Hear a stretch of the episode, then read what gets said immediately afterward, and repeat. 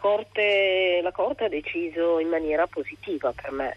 Eh, Lei è favorevole? Un caso, mm. sì, c'era un caso in discussione di un licenziamento e tecnicamente la, presa, la, la, scelta, la presa di posizione della Corte è stata più che corretta. Quindi se a, a monte c'era un divieto eh, che eh, metteva eh, le persone eh, in maniera uguale rispetto addirittura alle ideologie politiche, alle filosofie, eh, ovviamente eh, la signora sapeva molto bene a che cosa stava andando incontro, quindi non era una discriminazione sul suo velo, non era una discriminazione su se stessa, ma una scelta che si è voluta fare. Posso ribaltare la, la, la, la situazione, ma se noi fossimo stati in un paese eh, musulmano, arabo-musulmano, eh, dove in una reception viene richiesto uno stabilimento per la clientela che si ha e una donna occidentale che lavora e quindi vive in quel paese, si presenta in minigonna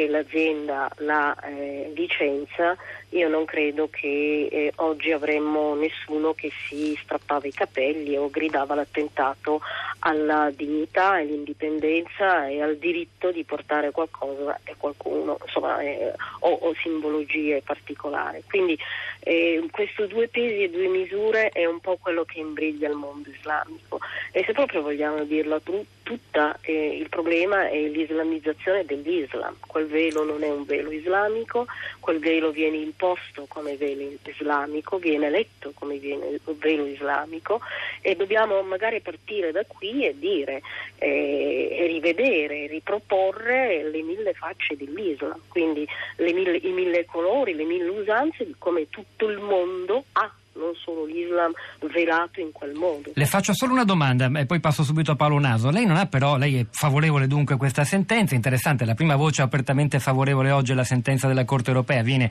da un esponente della comunità eh, musulmana italiana, milanese nello specifico. Lei non ha però il timore che eh, a questo punto una decisione di questo genere dia offre il pretesto eh, non soltanto alle singole legislazioni nazionali ma anche a tante imprese private in Europa a, eh, a discriminare ulteriormente oppure a, a, a dire mh, quando si tratta di selezionare il personale per esempio a dire più facilmente di no ad una donna musulmana?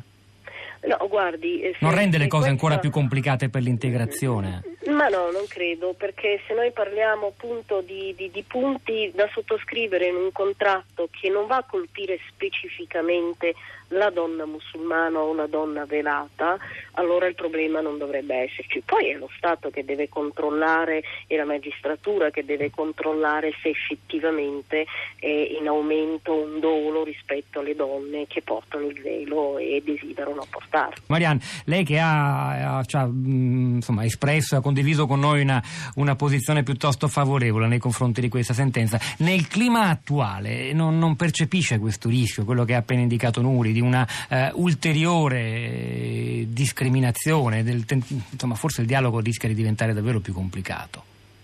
Ma certamente il clima attuale non è dei favorevoli, oggi in Olanda si andrà eh. a, a, giocarsi una partita importante fra eh, quella che è una recessione eh, su uh, posizioni reazionarie che l'Europa mh, mm, dopo l'esperienza di Trump eh, pare eh, stia scegliendo ma il punto uh, a, mio, a, mio, giudizio è altro, cioè eh, una volta che sono calate le, le tensioni della, della, novità, insomma la discussione, poi lo sappiamo bene, l'anno scorso abbiamo passato un'estate a, a, a parlare di Burkina sì, Burkini sì e Burkini no, pareva che... Era la traduzione, senza... diciamo, soprattutto eh, nelle spiagge francesi di eh, esatto. un velo integrale da mare. Mm. Esatto, che è finito in un totale nulla di fatto, come, così, come doveva essere. In, in realtà eh, invece questa questione persone eh, io credo che ponga una riflessione eh, invece da prendere in considerazione, perché se si arriva a questo livello vuol dire che la, eh, il problema o comunque il non problema o comunque la contrapposizione tra le parti non è mai sviscerata in maniera costruttiva, sono muri contro muri. E, e nel mezzo io voglio in, insinuare, in, dire, cercare di, di, di, aprire un'altra breccia eh, che significa che non viene ascoltata in tutto questo dibattito la stragrande maggioranza della comunità islamica.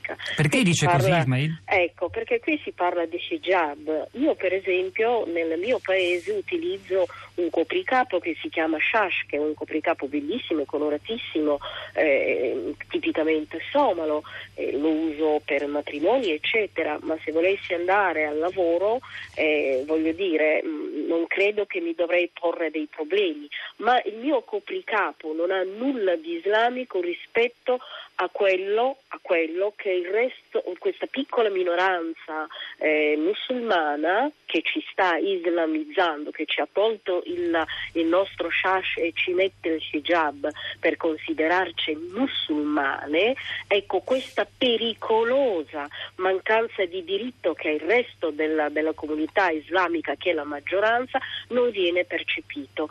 È un gioco fra le parti, fra un piccolo pezzo di fazzoletto e invece che nasconde invece eh, il fatto che questo piccolo fazzoletto